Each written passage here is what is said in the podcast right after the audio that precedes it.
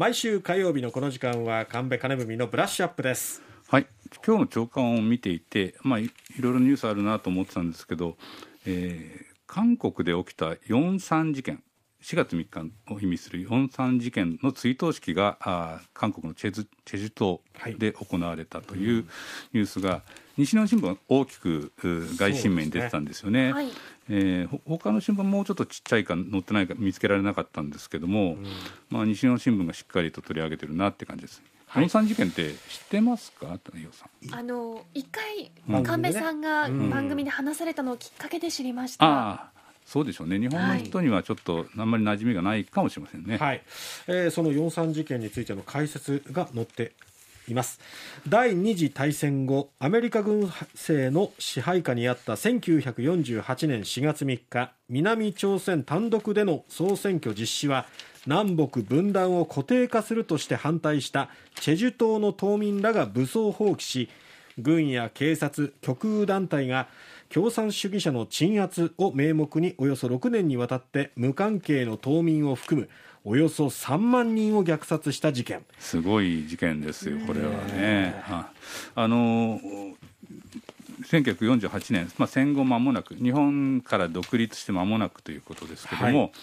あの一気にあの国際政治の最前線になってしまった、まあ、あの権力の空白地帯になってるわけですけど、はい、朝鮮半島は。ええ、で南北からそれぞれがあ、えー、政権を作っていくわけですね。うん、でそれで、えー、南朝鮮、まあ、今の韓国にあたるところの総選挙を実施してしまうと南北の分断が固定化されてしまって、うん、朝鮮半島全体の独立にならないと,、ということで反対した人たちがいたと。でチェジュ島で、えーまあ、武装蜂起というんですけど、まあ、あの桑を持って集まるとかですね、うん、まあ、そういったレベルであったところに軍や警察がそのまま本当に武器を持って、うん、えー、火器を持って入ってきて、えー、殺害をしてた、うん、まあ、そこには市民団体、えー、もあいたんですけども、うん、えー、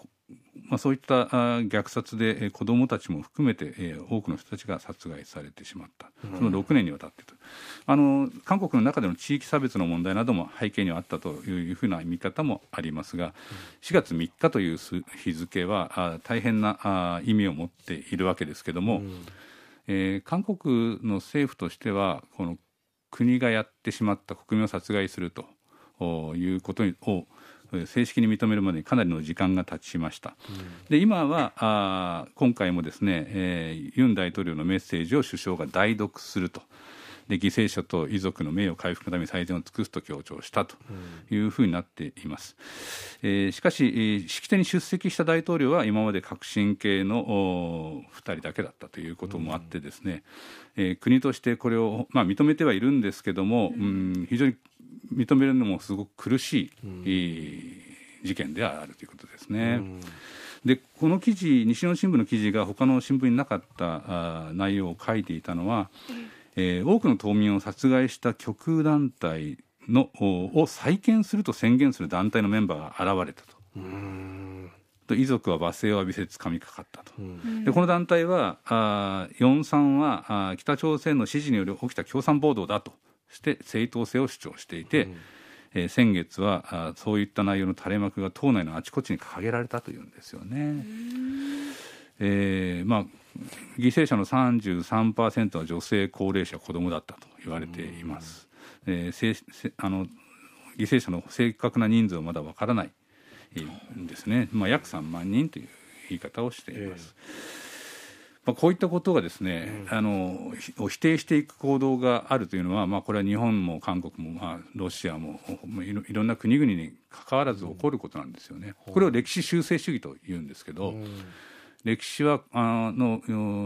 都合の悪い事実はなかったことにしたいと考える人たちが、うん、えー、それはフェイクデマであるフェイクだと。か、うん、嘘だとかですね。言って否定していくっていうのは、まあ、日本でも関東大震災の時の朝鮮人虐殺がなかったって言ってしまう人たちがいたりですね、あの歴史修正主義っていうのはもう今あ世界中ばっこしてるんですね。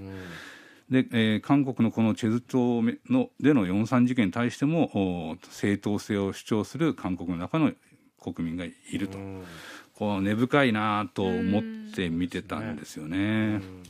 であの前回取り上げた時っていうのは去年の6月だったんですけど、はい。えーヤン・ヨンヒ監督が作った「スープとイデオロギー」というドキュメンタリー映画を紹介した際に、えーこの43事件について説明しました。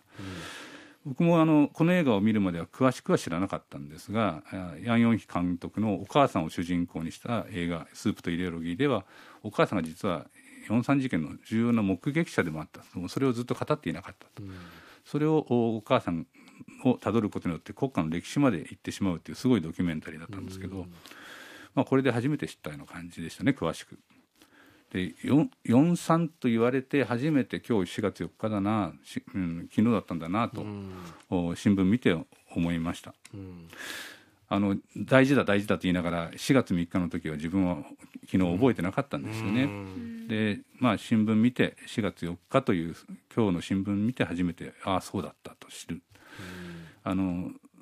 日付えーの時しか報道しないよねと僕はよく批判されてるんですけど、うん、原爆の日に平和のことやって他の日しないねとかですね、